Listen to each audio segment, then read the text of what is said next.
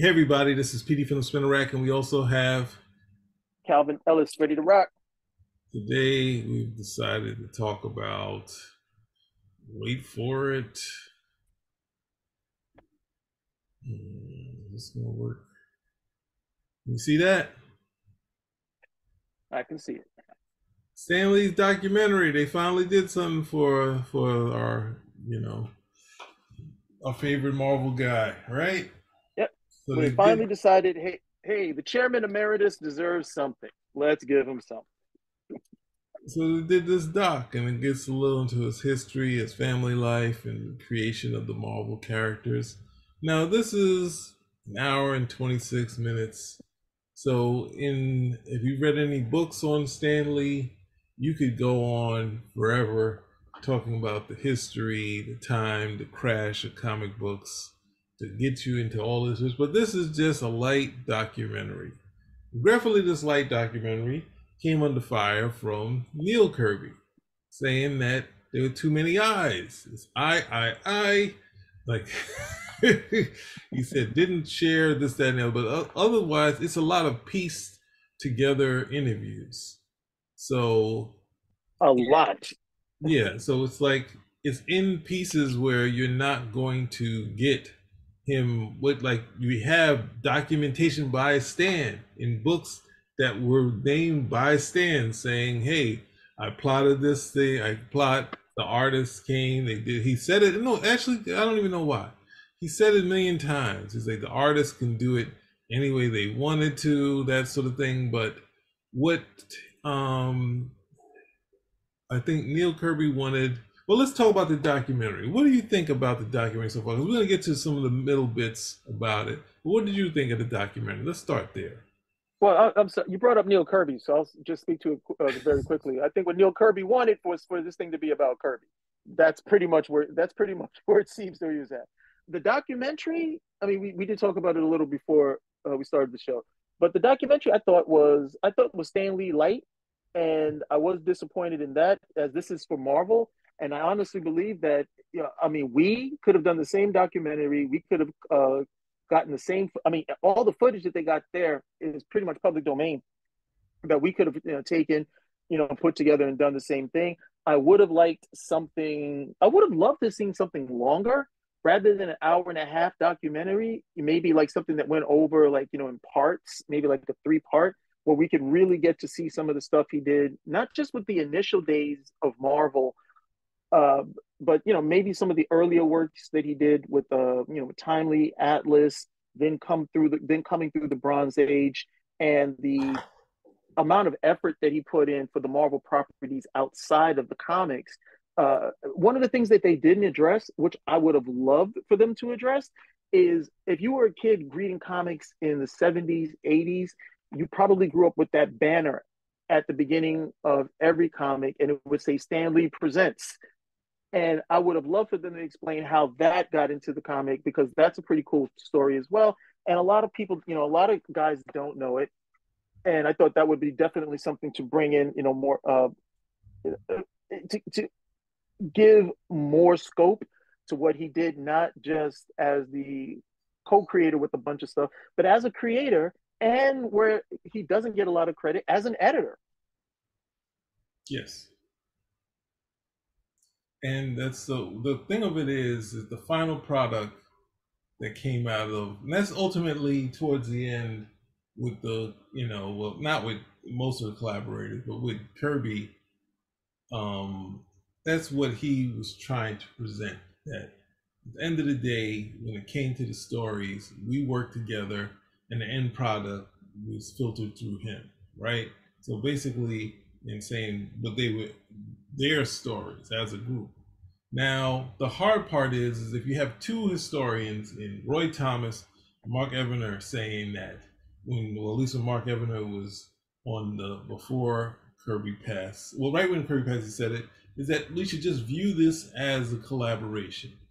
Because you can look at it, the things that Kirby added, the things that Stan did towards the end as far as the editing, that make can make this more his that sort of thing back and forth, the initial stuff together, and the period where Marvel is really rolling in the mid 60s, and you know, there's not enough time to even do heavy plotting. Just saying, make this villain. Okay, Kirby's coming with some new characters, this, that, and the other. But what he wanted is to say that, hey, Stan, say what Kirby created and what you created. And ultimately, the historians know, and a lot of his peers know, both Kirby and Stan have bad memories. And this is, uh, their memories have always been bad. So the idea when you hear Kirby talking about the Hulk is that the Hulk came up from a woman who couldn't, you know, had to save her kid and she lifted up a car and it's like, that's the TV show. like how is he supposed to how is the TV show enter like that had nothing to do with with the Hulk being stuck in a bomb and looking like Frankenstein, having Jekyll and Hyde and Frankenstein in him. So it's like the two of them have very bad memories. You're not going to get too many details of particular, and everything was at that point rolling uh, really fast. But um, Neal Kirby is at the point where you know he had some success with getting some things where people feel that um, the Kirby family won, that they got uh you know they are got a big settlement from um, Marvel, which we don't know what it is, but they did get compensated in some way. Excuse me, but um they you know like at this point now it's like you can't talk Stan without saying Kirby created everything, and that's what gets into the problem, which is the I mean let's they presented a interview that I listened to. I was very surprised by when um, this Jack's 70th birthday in 1987, and um, Stan calls in, and it gets a little, you know, a little bit of tension. It's not as bad as people take putting it, taking 1987 and filtering to 2023.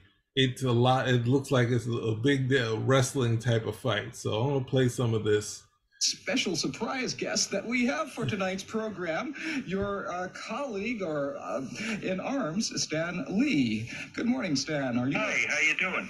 Okay. And I just uh, I want to wish Jack a happy birthday. This is a hell of a coincidence. I'm in New York and I was tuning in the radio and.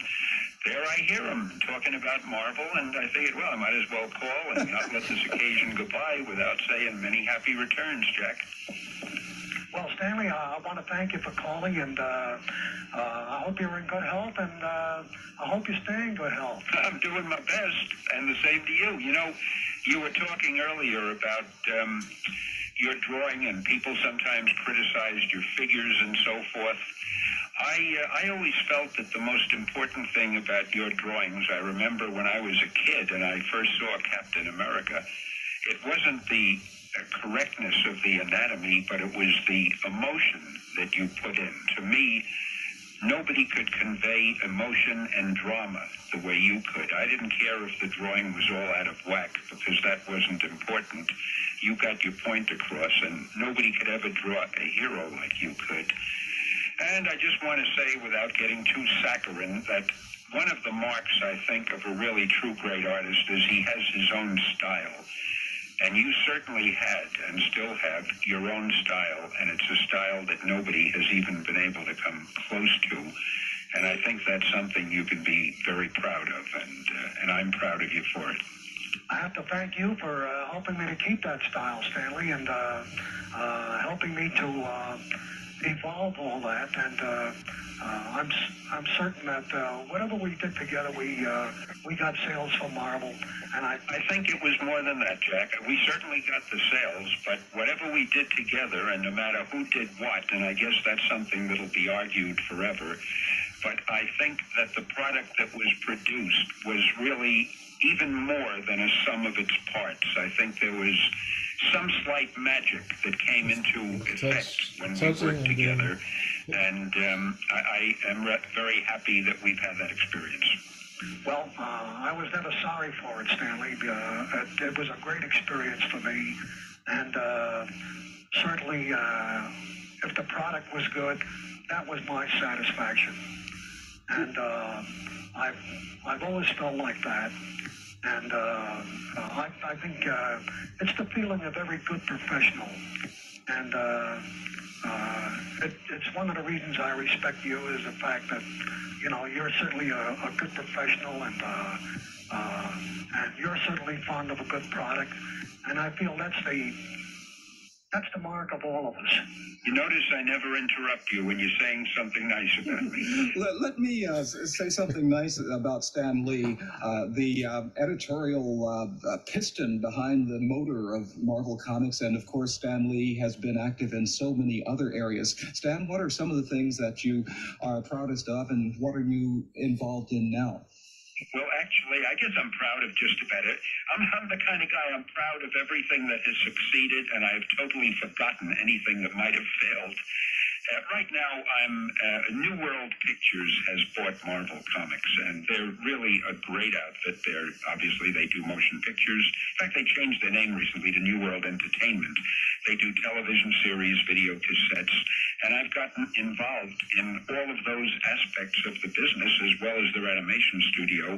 So I'm only really peripherally involved in the comics, and I've never been happier because I, I guess I like being busy, and I've never been busier. And out of the uh, fairness doctrine, uh, what, Jack, are you currently doing? I'm, I'm probably involved in the same sort of thing. Oh my God, that means that the two of you, who uh, indelibly changed the history of comics when you uh, were both in that field, uh, have a shot at changing uh, the, the course of animation, perhaps. Well, uh, I feel that productive people are always doing something productive. And uh, speaking for myself, uh, I've never stopped. Well, let me now uh, desaccharinize the conversation and let's get down to uh, both of your assessments of the state of comics today. I mean, it, uh, enough can never be said about what you have done this in the history of comics, but I'd like uh, for, for some specific comments. It was still good in '87. in regard to the changes that have, that have taken place in um, comics, such with the new the, the new um, um, the new approach to Batman, for instance, um, the, um, the the current Spider-Man series, the uh, introduction of ambiguity, conflict, and contradiction in um, issues and ethics today. Uh, what do you have any views on that? What do you want first? Uh, you, since you spoke first. Okay. Well, actually, I think that we had plenty of conflict. And uh, when we were starting uh, our early strips, certainly there was conflict in the Fantastic Four and Spider Man and all of them. Um, and we had, I, I think, really Marvel sort of pioneered playing up the characterization more and playing up the personal problems of the heroes, making the heroes more believable because they were more realistic and more human. However, today, what has happened, and it's a natural evolution, today they've gone many steps beyond what we started doing in those days. I think the stories primarily are much more complex. They're more adult. They tackle subjects that we couldn't dream of tackling in the in the early days. And um, I, I think we were. It's strange. When Marvel started, our stories were very much like the motion pictures of those days. Today, the comics, especially I think Marvel comics, are very much like the motion pictures of today.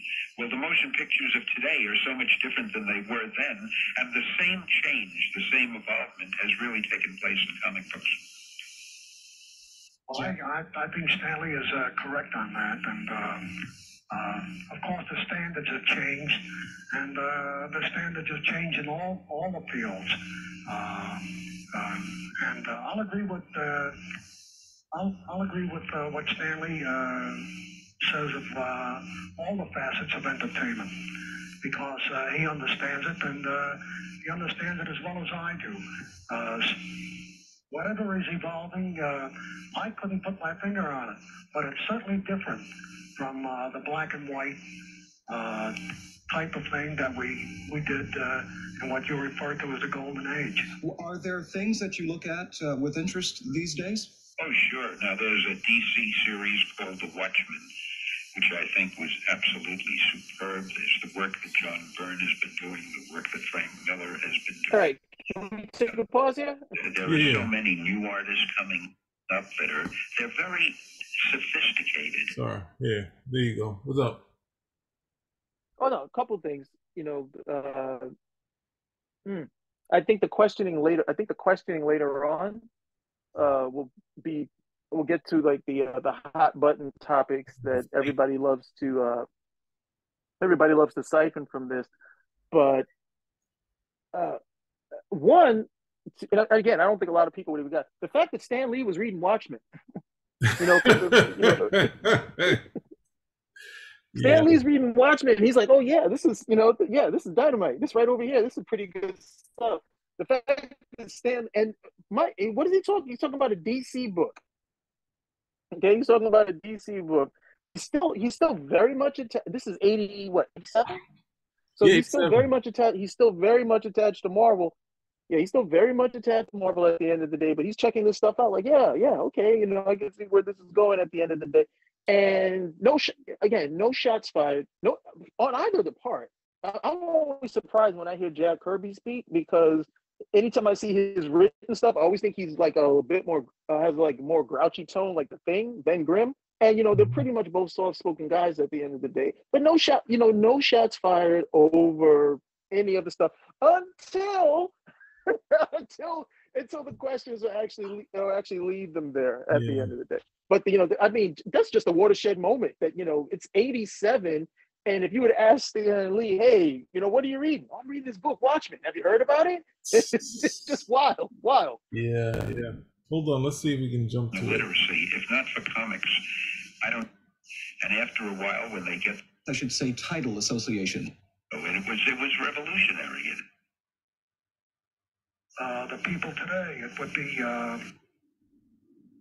In uh, facilitating the importation of drugs for money for all. Fabulous Flo Steinberg, who was too shy to be in the studio today. History ever produced a good story without having that type of material dialogue or stands.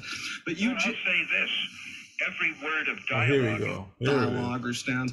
But you uh, you know, who exactly did what, although it would be interesting to know whether or not Galactus's exit speech in FF number 50 was an example of Jack's dialogue or stands.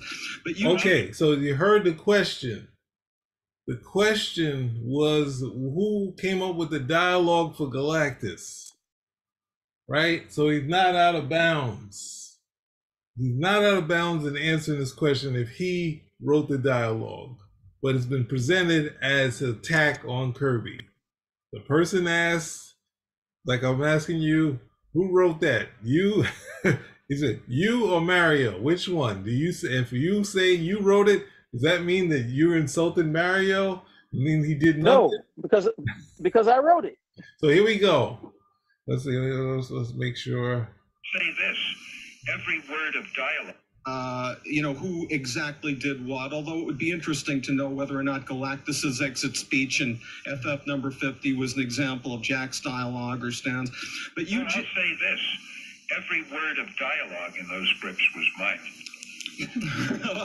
I don't want to, and I don't want to get into controversy about that. What I want to uh, stress to you and to anyone who would be hearing this is that you two gents together, when you said the whole equals more than the sum of its parts, it is very true. I think that that was the success behind the Beatles. By uh, you, you, you can't throw that gauntlet down and take it back. There seems to be. I can tell you that I wrote a few lines myself above every uh, here we go. I've seen those. They weren't printed in the book. All right, look, both of you. Hey, kids, both of you guys. Jack isn't wrong by his own lights because Jack, answer me truthfully. I wasn't allowed to write. Did you ever read one of the stories after it was finished? I don't think you did. I don't think you ever read one of my stories. I think you were always busy drawing the next one. You never read the book when it was finished. Dialogue, Stanley. Huh? Let me get in there with it. Listen to my own dialogue. and uh, that I think that's the way people are. So uh, whatever was written in them uh, was insig- well, it, it, it, you know, uh, it was the action I was interested in. I know, and I really think, and look, Jack, nobody has more respect for you than I do, and you know that. But I don't think you ever felt that the dialogue was that important. And I think you felt, well, it doesn't matter. Anybody can put the dialogue in. It's what I'm drawing That's that what matters. Evan and maybe said. you're right. I don't agree with it, but maybe you're right. No, I, I'm, I'm only trying to say is that I, you know, I, uh, I think that I did the whole a thing. human being is very important. If one man is is writing and drawing and, and uh, doing a strip, uh, it, it should come from an individual. I believe that you should have the opportunity uh, to do the entire thing yourself. Gentlemen, what we're seeing here I is, par- is, your own story. is part of the inner dynamics, from the, the, the bit of conflict from which obviously you complemented one another, held one another in check, and a great product emerged. I said, No, submit see, he started that only, nonsense, uh, and now he's trying to qu- you, but squash the it. creators of today that the success of Marvel and the the success of Bill Everett Submariner and the success of almost anything that was really great had to do with the attention to science, to characterization, to detail, to verisimilitude, to keeping a greater attention to to the characters wrangle than the to show. the No, no, cut, cut, cut. and you know signing I'm trying to wrangle the show back. The show's No, getting he, but control. he start, he started it. He started it. yeah. He was not clever enough of an interviewer to keep it general, okay? But there's no way on God's green earth you've got Stanley, Jack Kirby there on an interview, and then you say something like, "Yeah, I would love to know who wrote this." when Stanley's the writer, okay, and he's sitting there like, "Well, I could probably just let this go, but I wrote it." I wrote it. I wrote all of that. And then of course Jack was like, "Well, oh, yeah, I put a little dialogue in there too." And Stan's like, "Come on, Jack, you never read the books when they were finished. You never read them. You didn't think the dialogue mattered." Like, well, this, this, and he's like, "Well, well, no, no, Bill Everett in the Submariner. Bill Everett's not on the show. yeah. Okay, Bill Everett's not on the show, and it's pretty clear." Who created the Submariner? There's no question as to that when it comes to Bill Everett and the Submariner. This stuff over here, okay, the greatest, with the exception of one, the greatest comic book superhero collaboration of all time. And you know, come on, they're not going to answer. That'd be like asking, you know, I would love to know if you know the Silver Surfer design was like just one person's idea or collaboration. You think Jack Kirby is going to just let would let a question like that go? Come on. Come on, you're not being realistic at the end of the day. And then to come on, oh, let's try to wrangle it back. Oh, no, some Stan already showed you the blueprint for how this interview needed to go. Keep it here, and we're good. But the second you start getting into, hey, who did what and what credit? Oh, it's a good thing. Well, it's a good thing Steve Ditko never did interviews. Well, the that the hard part is when I first heard it, you know, because I had read, which I'm just going to click on it quickly. The Comics Journal in '85 did an interview with Jack, and he talks about coming up with the Fantastic Four. So this is the thing that um, you know, okay, this is for any creator, right? Outside of you know, like points where you have uh, what's the name saying, you know, there's an interview with um Claremont and Burnwood and not together and they're talking about the X-Men. And he says, um, they say, who who put the Wolverine hunting in the what's the name? And Byrne is like, well, that was Chris's. And he's like, and who did the who gave Wolverine the name of of um uh, Logan? He said, well, and Claremont said, well, that's Byrne's. Both outside of that, most of the time it's like how you see here. What come ask him a question? Can you explain how you came that about how that came about? And he says, I had something had to do something different. I. Everybody says I. So the thing of it is, and I'm not. I don't have any problem. I am a big, huge fan. I bought a ton of Kirby stuff. But this interview, not because of the eyes, because there's no get out. If Stan has, if you have issue with Stan taking too much credit, then you should have issue with this. But this came out, and I felt that at the same time. But I wasn't. In listening to it now, you could hear the guy asking the question, "What else is Stan going to say?" Like he can't not say that. Well, we kind of worked out the dialogue alone, like together. And he's like, "No, I was sitting in there, and I'd get the book, and I would dialogue it." And that's not the thing of it is that's not even getting into plotting. And people are functionally illiterate where they're like, wait a second, he said he wrote all the dialogue. That means he wrote everything. Stan, you know, on Stan speak that no, no, it means he No. asked him about the dialogue. That means the word bubbles, the captions. That's what he was doing. Kirby handled, you know, Kirby was handling the art. Anything, and the, I'm gonna I don't even want to go down that road, but you know, the, the finished product is what it is. And then again, and the, the other thing is that Stan was the editor. And we already know that, you know, it's on record that if Stan didn't like what somebody wrote, he was going to change it anyway. Okay. So Kirby could write what Kirby could write whatever he wanted. Okay. Kirby knows well that regardless of whatever he may have put on the page or if Stan didn't like it, it wasn't going to see print. That's not where his energy was going to be focused on. The, oh no, I, I I cannot imagine that Kirby was coming back and saying, "Hey, that line over here with Sue Storm and saying this type of stuff." You know, I don't think she would really say that. No, that's not where that's not where his energies were at at the end of the day. And we keep forgetting that Stan was the editor. Okay, Larry Lieber turned in some stories. Larry Lieber was his brother. He's like, I don't like the way this guy writes. I don't. I'm not using this stuff with stuff over here. And the same with the and the same with the uh, with anyone else up to the point well we already know the stuff with roy thomas where he was still editing it and they were like look you know we can't get this stuff out you know we need you to take a step back uh, but that's the same situation that you would have right here so the idea that okay i was over here doing no you're not writing this it, it, it's it's just disingenuous okay you may put the stuff on stan was going to write it because he uh, this is the guy who was a kid in the shop who was sweeping up the place, doing the editing, writing the stories. He probably had full faith and confidence in his own abilities to do this stuff over anybody else's.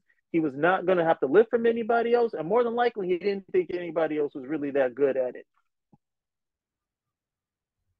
Oh, yeah. one other thing to throw in is what you've always noted is that the dialogue, the, the, the style of writing and the style of speaking is Stan Lee's way of dialogue.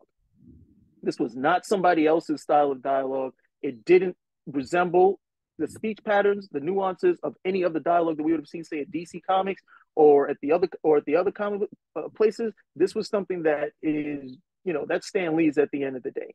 So, some if somebody did do something, they might have been trying to emulate his style, okay, but it wouldn't have been, it, you know, it would have been really, it would have been really clear if somebody else, if it was somebody else doing the writing, well, even the dialogue if you go to this, this is the hard part, right? So it's like I like they have Rod saying, I remember Jack would call him up and say it was gonna be it's gonna be this kind of story and that sort of thing. And he says, Kirby says, remember this, Stanley was an editor. He worked from nine to five doing business for Martin Goodman. In other words, he didn't write anything in the office. He did Martin Goodman's business. That was his function, right? So it's like saying you know, like saying that's what his job is. He's saying he's not right, you know, he's not the writer. So that's the hard part here. Yeah. Calling know? him a fraud. Yeah, so you have it here. And that's the thing. This is and this is what people are what's the name saying, no, Stanley didn't know what a mutation was.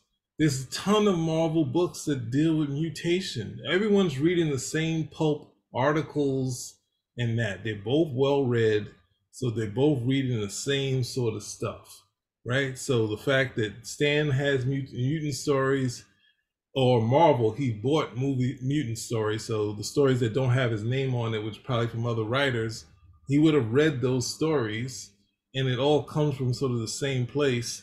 So the hard part is, is that when we go to this other thing here, you know, um, one of the issues that, you know, that um, you know, Jack's son, Jack's grandson is saying that you know, he comes in and says, I, I, I, you know, and not talking about him coming in with the idea. And it's just like, they every interview is the same. Stan has a bunch of eyes, Kirby has a bunch of eyes. It's just across the board. But the difference is, is that Kirby, Stan also said we were both the writers on this thing, right? He said sometimes I tell him who the next villain is, and he does the story. Sometimes he brings the story in and it's like, and that's also a portion of damage control because he was, you know, Stan was upset at how Kirby felt about the Herald Tribune article. So uh, Kirby was upset.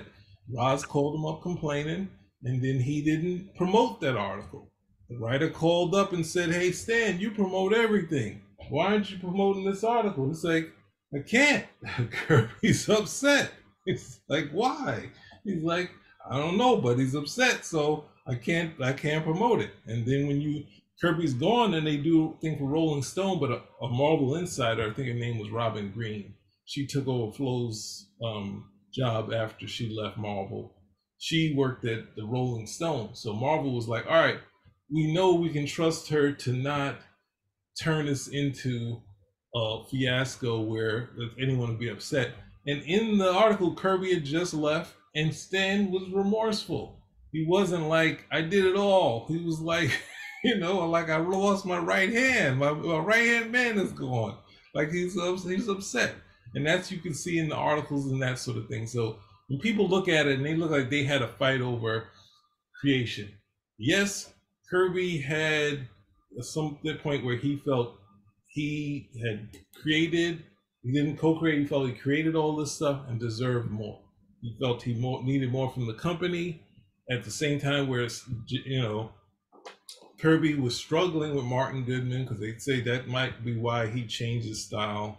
But at the same time, he Stan was working. They were saying he's doing as much as he could, but at the same time, you know, he's also in in business. And Roy Thomas kind of puts it in a different way, where he kind of says that you know it's kind of tough when you have you know like it's you're the boss, but at the same time, you know, you're it kind of it, it kind of looks like he's doing something, but it's not actually what's happening because they don't. He's not in the office all the time, so it's not like Stan is just giving it to Kirby every day. But you know, it can be that things over time for Kirby just became more problematic. These you know, like different editorial things where he's just like, "Oh, come on!" And then at some point they stop going to Kirby for stuff. They just do it in the office. All right, we already got people cleaning up the artwork, so I'll just have Romita change this panel and that sort of thing. But when you look at it, Stan is trying to keep things together.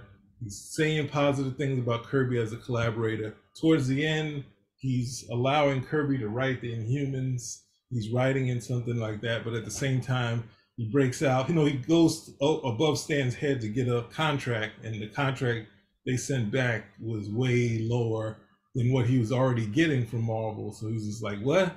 And he that's when he makes his his jump. But it's like that's not through stan that's through thinking all right well i'm not letting stan kid hold me back and they don't really know who's in the business. They only know stan that's you know so it's a hard thing. And the the representation of it is that this happened. Not not this article but um that he left and they weren't they kept even though there was the funky flashman they talked again they smoothed it out. He came back to Marvel.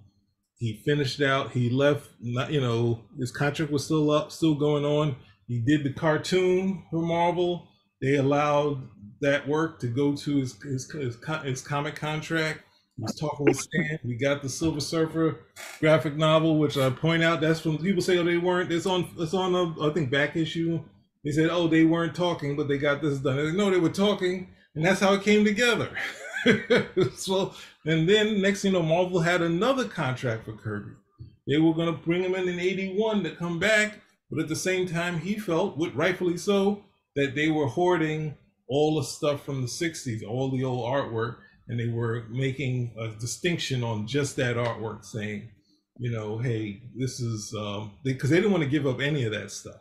So that was that became a content, thing of contention, and rightfully so. Kirby said no, he declined, and he moved on. But as this, you can see it blowing up. I don't know if there's anything else in this article. I thought they smoothed it out at this point, but my, what I remembered might be the beginning part where they had all the niceties and then it goes left after. I didn't remember that he asked the question that led to the, the blow autographs at conventions and that that pretense, trying to make the thing seem as real as possible, having characters grow, having characters die, having Reed and Sue get married and have a child, whom, by the way, should be adult by now and dating one of the X-Women, would not only is not only showing the attention to the detail of the characters, but is an insurance that readers will not outgrow the comics and will stay with them because it is not an immutable fact of life that you outgrow comics at 13. You know, when you mention when you mention an ego problem, the funny thing is, I'm afraid those problems are only cropping up now. I think when Jack and I did the strips,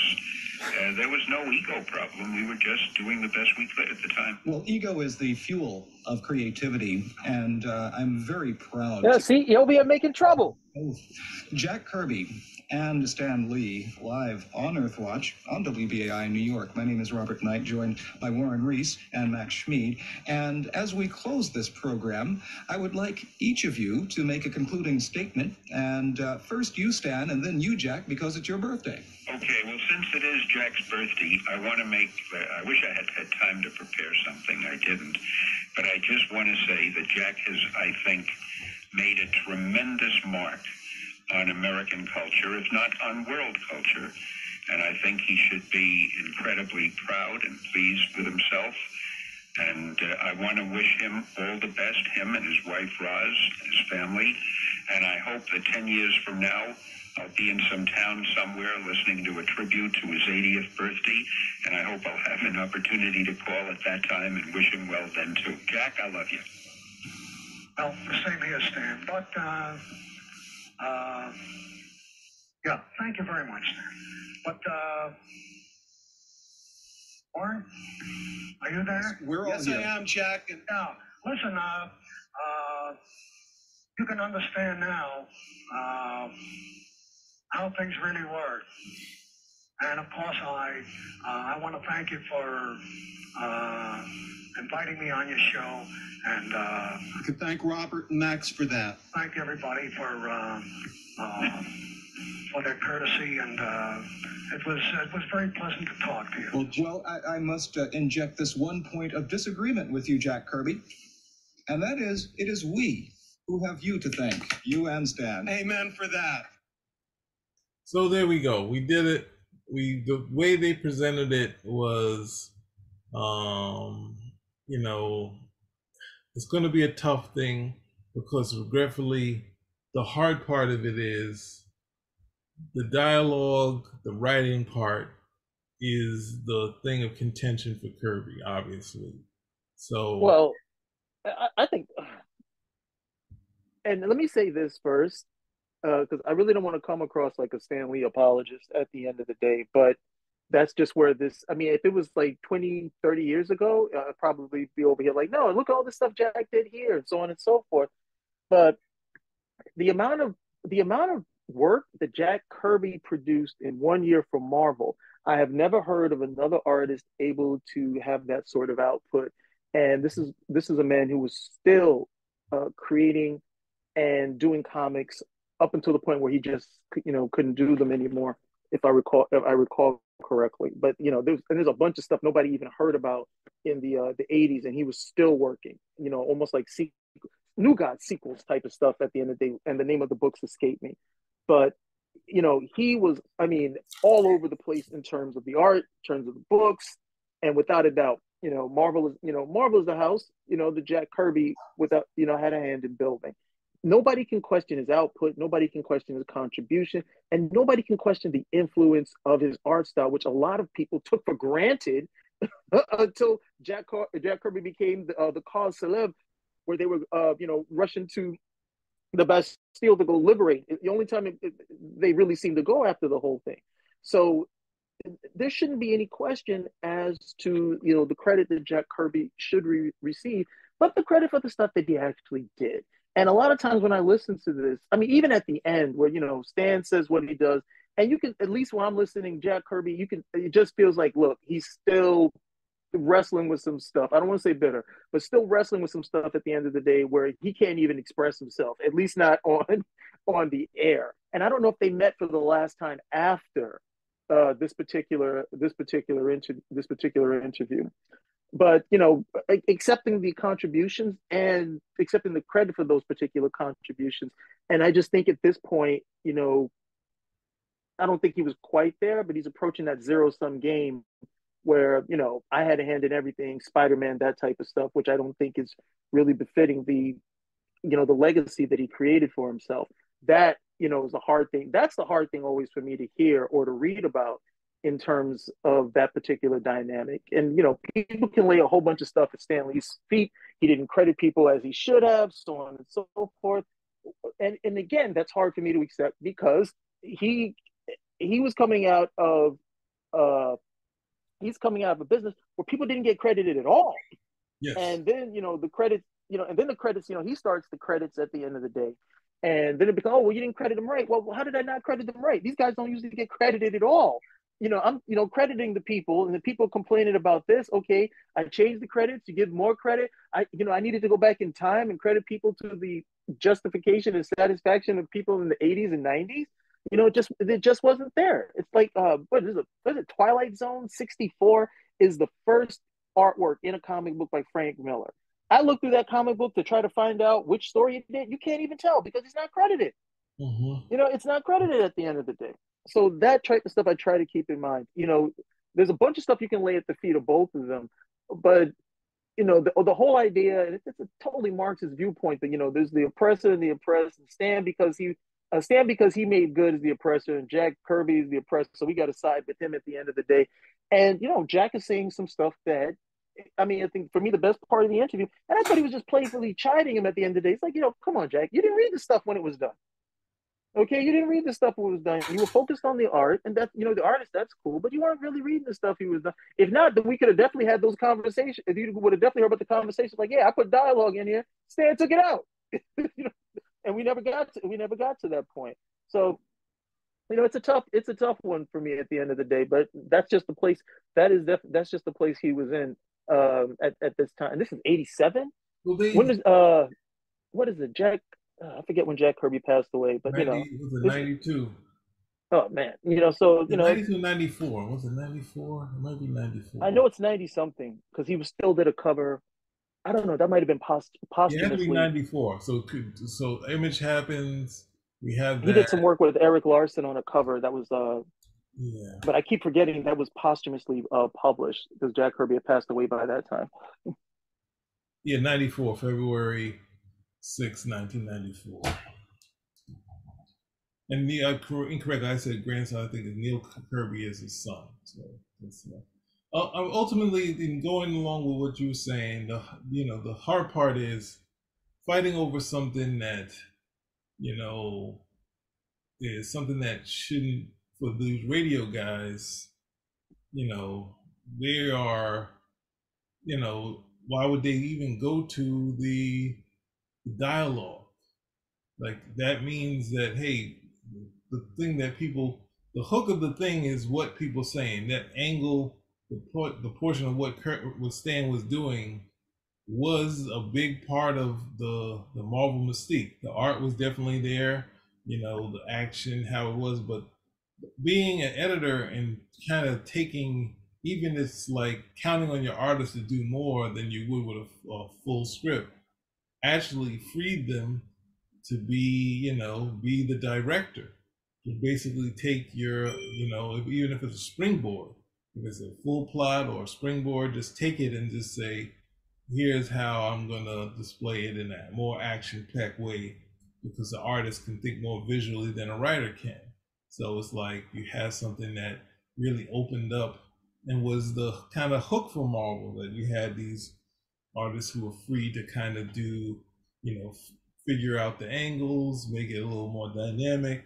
They once people got up to speed, they able to do that stuff. So that's a, a important part, even if it's saying, and at the same time, if you ask for it, like um, you know Steve Ditko did, like uh, Steranko did, um, you would get the plot and credit. You know, that's something that you would get. I don't know, probably revolutionary to kind of put it into there, but you know, that's what was in there. And then I think they say after Ditko left, they didn't want the same thing with Kirby, so they went and said, "How you want the the, the, the titles to read?" And he's like, "Oh, can you make it a Stan and Jack production?" And that's what it is, or Stan and Jack classic, and that's what it was. And then the hard part is, at '78, this book comes out, and the credits is how they wanted to what Kirby wanted to read is just say Stan and Stan Lee and Jack Kirby, right? That's how he wanted it to read. It's not written to say I plotted it. It's just they are both the creators on it. And of course, with people, you know, at times saying, "Hey, didn't you do a lot more in this?" It's like, "Yeah, you know what?" that sort of thing. So ultimately, it's kind of sad that it's gone gone left.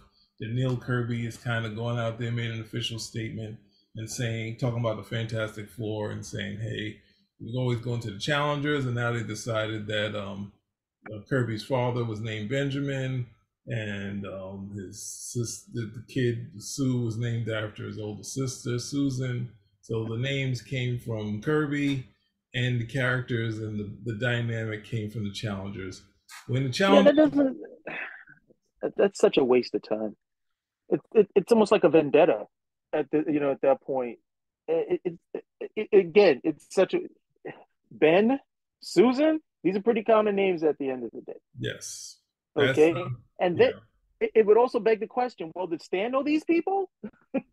Could he have created the names because he knew them and was thinking, "Oh, Ben's a cool name, Susan's a cool." It's a ridiculous. It's just a ridiculous position to. It's a ridiculous position to stand on and try to uh, uh, and try to make any headway from where does Reed come from? Like it's like what are we talking about here? And the hard part is is that we we know that um I don't know, it's like give him hmm? give him time, I'll come up with something. so, you know, the the thing of it is and with the challengers, as much as I like the challengers, when I finally had a multiple of the stories to read, it didn't really outside of them being four people didn't read to me like the Fantastic Four because in the initial Fantastic, like the Challengers are in regular clothes and they get into the accident and then they're in their, their gym suits, their outfits, right?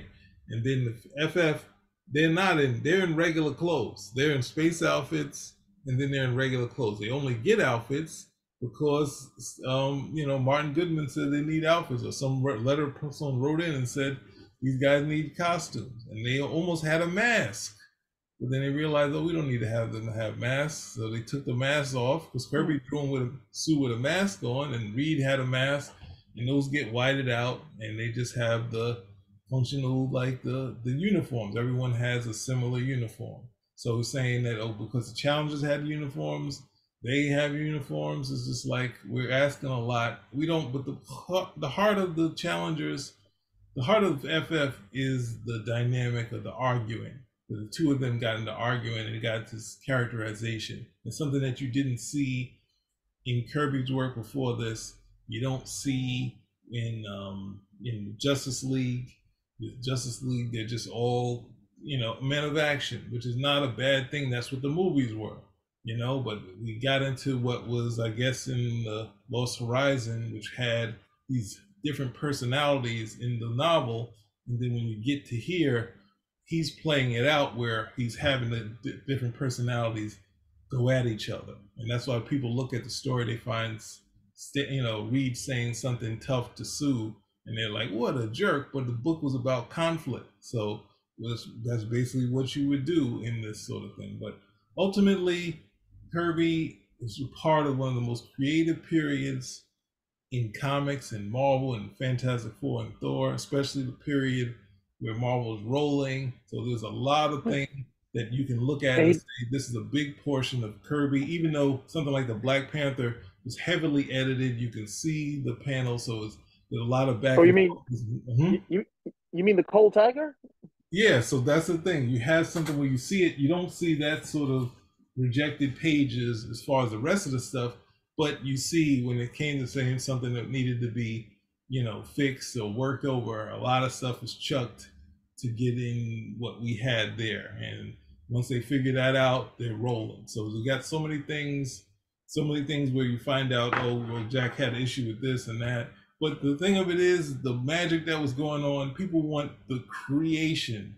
And this is a light documentary. It shouldn't have been, to go back what we started on, it shouldn't have been that big a deal.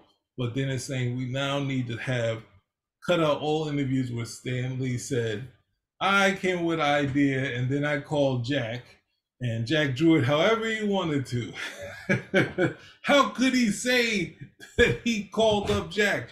My father said he came to stand. There was the stuff was out of business. And I came with Iron Man and Thor and Fantastic Four, and I did this. And I, I everybody thing, says I. Sorry, you go. The other thing that I, no, the other thing I've always pointed out is that everybody loves to contend over this. Like it's really the first three, four years of Marvel, and the rest of the stuff, you know, because you got other guys in there nobody really wants to uh, have too much discussion. But those early days, that first three, four year period, when you're up until the part like who's the last guy to come out, like uh, Doctor Strange, that sort of stuff. Everybody, that's the ripe stuff for arguing, and nobody ever is like, wait a minute, this was a lot of people like, hey, the Marvel stuff and everything of that nature.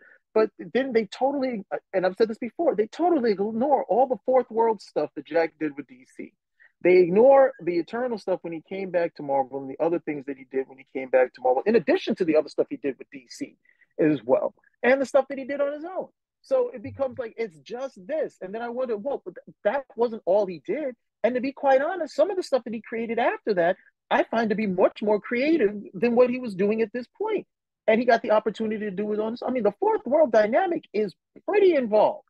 It was well ahead of its time. Nobody wants to discuss that or talk about, it, at least not until a movie. And then all of a sudden, you know, we won't hear anybody say anything any longer. The Eternals, well, they had a movie that didn't quite work out the way anybody would anybody who was uh, rooting for it would have come. But there was a whole bunch of stuff that Kirby did, which is a testament to his creativity. Some of the stuff I would say is more creative than what he was doing there uh, at Marvel at, at the time on his own. Nobody wants to discuss that. It's just this. It's just this. You know, it's like the it's like the guys who love Prince, but they only really love the Purple Rain album. Yeah. Okay, well, that's it. None, none of the other stuff really matters. It's just that. If it's this other bit, let me. I guess I should bring this back up so to end it on here regretfully, and uh, you know, this means no disrespect to, you know, um, Neal Kirby, but he talks about though the conflict between Lee and my father concerning creator credit is glanced over with little mention. There's more attention paid to the strife between uh, Lee and Stan and Steve Ditko. Lee's voice compl- proclaiming it was my idea, therefore I created a character. And then they talk about um, Steve Ditko rebuttal. But the difference is, is that there was outside of Stan Lee saying that they fought over the Green Goblin. There had been no talk about, and Stan had been talking about creating Spider-Man for years. There was no talk about from Ditko saying who created what until this interview from the Comics Journal came out, and he said here in this article somewhere in here he talks about we came up with I came up with Spider-Man and we gave it to Steve Ditko because I didn't have time to do it. But I designed them and I gave them the cover, right? It says it here. I created Spider-Man. We decided to give it to Steve Ditko. I drew the first Spider-Man cover, created the character, created the costume, created all those books. I couldn't do them all, right? So we decided to give the book to Steve Ditko. And that led him to say something back, just not saying I created, saying here's the dynamic of how it was created right? Stan said I was inking, and then he told me the idea, and I said it's like a fly, and then he went away and he said, All right, now you're drawing it. And then that's how we got it. They said they chucked a lot of the ideas, they got rid of the, the magic ring and all that other stuff. And then they came up with the Spider-Man that they did. Even if people like to point out, well, that was a earlier Rawhide story that seems similar to type of deal. And it's just like, look, all right. In that period, well, at the same time, not even get into that. Ditko, at some point, him and Stan started talking, right? So the only reason why we know this is because um, the, that English guy did the documentary of um, searching for Steve Ditko, right? So when he talked to Stan, that's when Stan said, "Hey, I think the guy who dreamed it up is the creator, right?" Ditko pushed back and said, "You're saying co-creator? Why can't you say? Why can't you just say why is saying considering? And he, you know, Stan stood on it and said what he felt, and then that has gone viral. That's the only reason why there's a big thing, but it wasn't a big thing after that. Steve Ditko said he didn't think, you know, consider means to ponder. It's like you just, it's not it's saying that it is. And there was nothing after that. He didn't go after him again. The thing went viral, and and Steve Ditko did some other articles. He already said what he had to say. He wasn't the type of guy that was going to keep. he said his complaint. He pointed out the articles that he disagreed with, and he wrote to the people, and that was it. He said what he had to say, and he moved on. People turned it into this. A, there's a back and forth.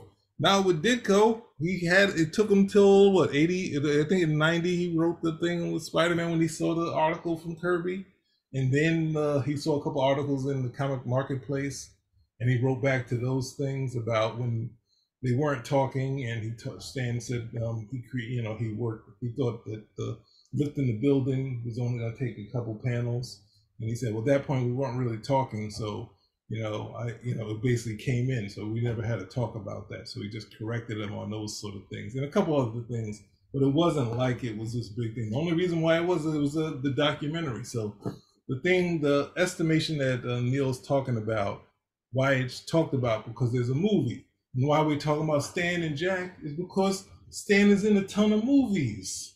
And regretfully, Kirby's gone. But when Kirby was alive, he was on the Hulk TV show.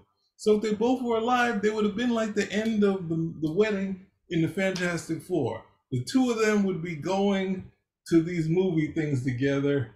They would be putting Jack in there. They probably would have been because they're from, you know, they're not the same in age, but at the same time they've gone through the same period. And they probably would have got a big laugh if they were both alive to see these movies being made. But it didn't happen.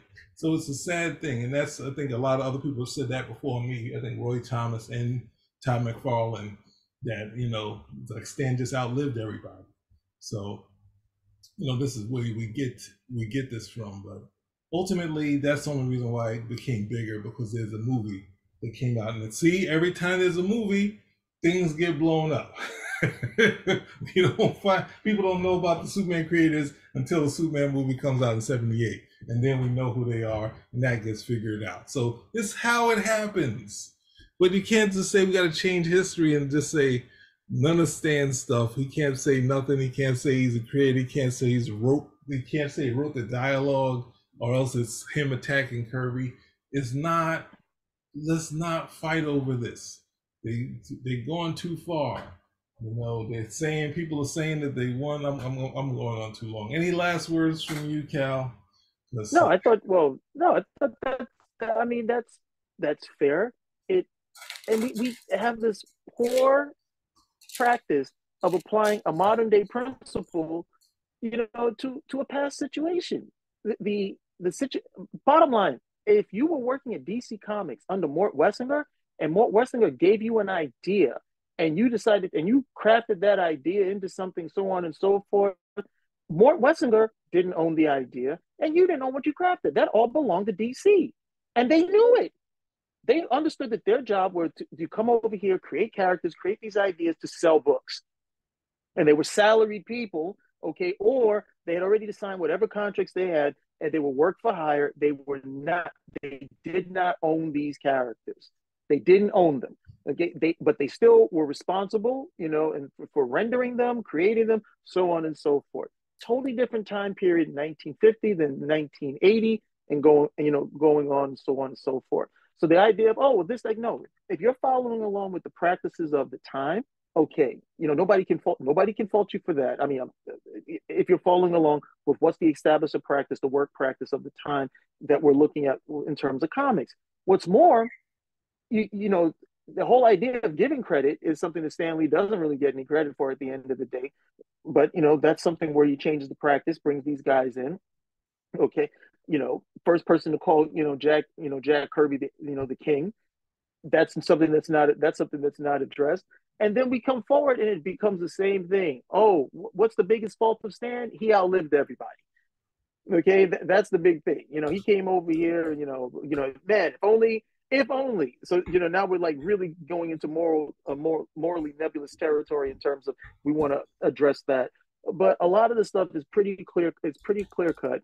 Uh, I thought that guy put his foot in the mouth with the interview, or else we might have had a totally different interview. Yes.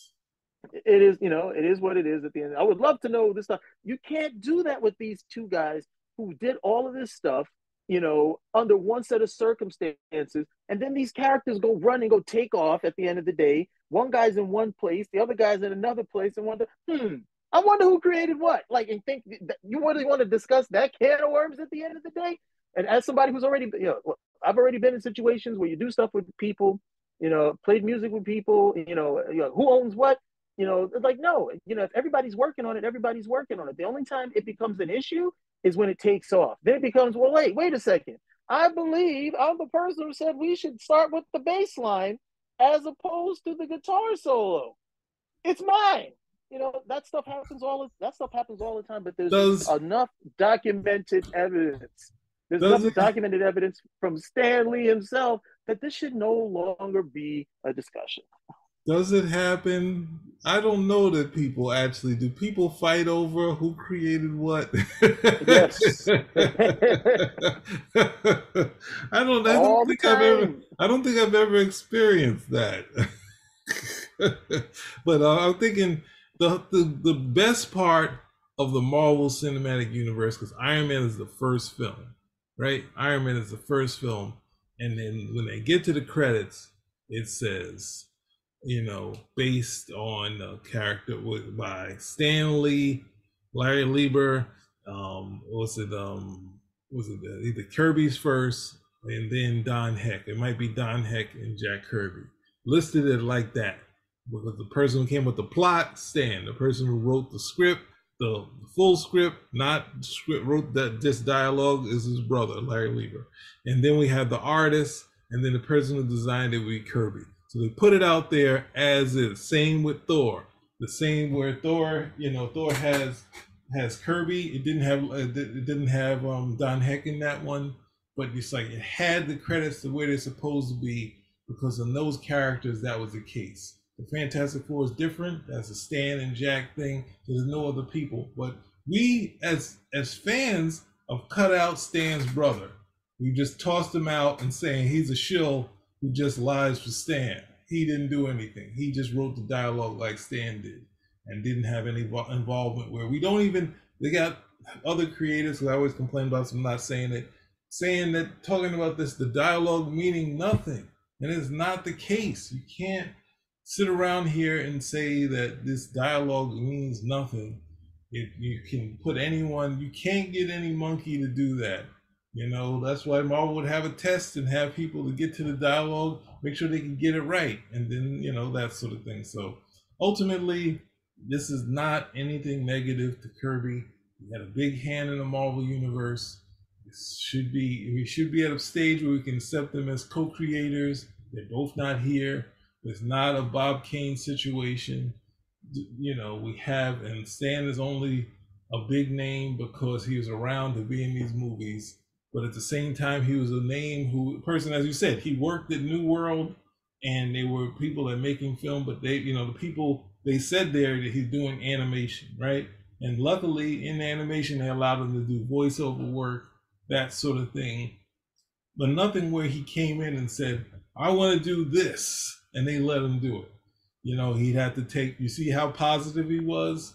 There might be a ton of projects that he disagreed with, but he followed through and at the same time at Marvel, he had no real power. He had things he wanted to do comic wise, but he, it had to go through the Marvel editorial and they take an idea that he had and then they would turn it into what they felt. And then the Stan property would be on the tail end of the would be in Marvel 2099.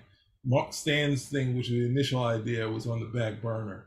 So it's like, yeah, it's what it is. This is not the most glorious period but at the same time, he deserved to be the exec job, and he was always supporting, always positive. And then luckily, they made movies, and he was around for it. So that's what happened. You're fighting over the fact that he's in these movies in these bit parts, and people like or remember Stan, and they don't know. That's they they they're fan. The whole point they're straights. They're not going to know everything you can't try as much as you put Kirby into the Superman cartoons and this, that, and the other. People are going to sit around and say Lennon or McCartney. And I was saying George Harris had a, a creative thing right towards the end of it where he blew up. He was the thing. they're going to say George. They're going to say Lennon and McCarthy. Uh, McCartney. Sorry, not McCarthy. That's a, that's something way different. But you know, they're gonna go to what they can say is oh, Batman, Bob Kane. We're gonna go to this thing. They're straights. You can't expect much out of them. And at the same time, he's not taking away. Go read the origins of Marvel Comics, saying he came up with the plot and then Stan drew it. Anyway, I'm getting myself all upset again. I know I'm a big fan. I have only respect and admiration and ton of Kirby comic books and trades and books about Kirby here. So you know, there's nothing negative and there's nothing wrong to be the him being a co-creator with Stan. This new thing of him having to have be created at all is just too far gone. It's too far gone. That, there's that, and then for all of the stuff of Stan being in these movies for bit parts and such, I still feel Marvel does not recognize him for the importance of what he was to the company. I just feel this documentary, while hey, I'm happy to see it, I did learn a couple things about Stan Lee that I didn't know. It's still very light in terms of giving him. I, I still think the DC Comics did a much better job of watching Stan than Marvel Comics did, and all Stan ever did for DC Comics was that just the Imagine series. And the only reason why he did is because Marvel wouldn't give him a good contract. That's the only reason why he was over there writing at DC in the first place, or else he would have never been there. I well, just feel that you know they did a better job of homaging of homaging him there. This is like really light, and I don't know if I'm, if it's like a business thing where they're looking at it and they're like, look, you know, we don't want to do too much, you know, because we don't want to get into the we don't want to get into the point where it looks like Stan created more than he did, and then we got to deal with his, you know, we got to deal with his heir the same way we got to deal with these Kirby people at the end of the day. So you know, let's just, you know, let's make certain we do something and then just try to get, and then just try to get out of here. But the, the amount of reverence that they have for Stan Lee for me seems, I mean, so light. Like they would just love to just give him a gold watch and put him out the pasture. Yeah, no, it's a thing of, it's, it's really a sad portion, this thing where they've gotten to a point where we don't want to deal with a backlash of people saying that, um, that Kirby created it all and Stan took just took the credit and did nothing. And it's just like, come on, like we're going too far here. And the hard part of it is, I don't want to get into him competing against his own Marvel stuff, but the thing of it is, is that you're going, you're going, the pendulum is going too far over to the other side. Yes, there was a period where everyone, me included, only knew Stan and we enjoyed the art. And then as you read and keep going, you start saying, "Oh yeah, Kirby had a hand in this stuff. He's uh, plotting. He's helping out." Stan even said, "Hey, they were drawing it however they wanted." Saying, "Oh great," he's saying that he's, you know, like we're both writers on it, and it's like he did nothing. like, we have to do that, or we're going to be insulting the, you know, well, I don't know, like ultimately, we know Stan Lee has a daughter, and she's not as vocal at any you know any of these things. And at the same time, you know, the Goodmans weren't too happy when they, you know, his son couldn't run it when the people wanted Stan to run Marvel, and they wanted, and uh, Martin Goodman wanted his son Chip. Now Marvel had been struggling with Chip, and they were happy to have him out. And prayerfully, you know, they did the Atlas comics, where they get offered a lot better, they offered better wages, but they went about the comic creating the wrong way. Saying oh, that's a that's a show in itself. Good grief, Atlas comics. Whoa, yeah. that's a show in itself. We gotta, yeah, we gotta, yeah, we gotta do that one of these days. so if you look at look at that, you can't. You just you're spending too much time because I was there and I was like at some point being like, you know, man, um, and you can see in mm. the in the essentials, this was my last point. The essentials they started putting as um, you know, co like a co-plotting thing, Stan and Jack and the Fantastic Four, but not for Thor for some reason. But they were putting that in there. But then at the same time, when you go to the Comics Journal where Kirby said that he did everything, it's like, well, Stan didn't say that Jack didn't do every, everything, that he did it all himself. So, you know, then I have to, what am I going to do? I'm going to sit around here the same thing people complain about Stan. We're just gonna allow Kirby to do that at the same time and saying, yeah, his memory was bad, but we don't allow for Stan to have a bad memory and say I created this. He has to say I created this with with, with Jack Kirby, Steve Ditko, uh, Dick Ayers, uh, Don Heck. I gotta say all the names every time. Like no one's gonna be you're gonna sit there like this. You're a little um. Uh, Excuse me, you're a little indecisive, huh? You like why you just say you did it? Stop being humble. That sort of thing. So nobody cares. But anyway, that's it. Any other last words? We're gonna close this one out. It's too emotional. Hey, rest in, rest in peace to both those guys. Stan Lee, Yes. Jack Kirby, you guys were the greatest. Love everything that you guys did together and separately for the most part. Very, I have very few criticisms. Uh, mean, it always will mean a lot. Okay, to the creative guys who ever lived, and I wish more people would just focus on that.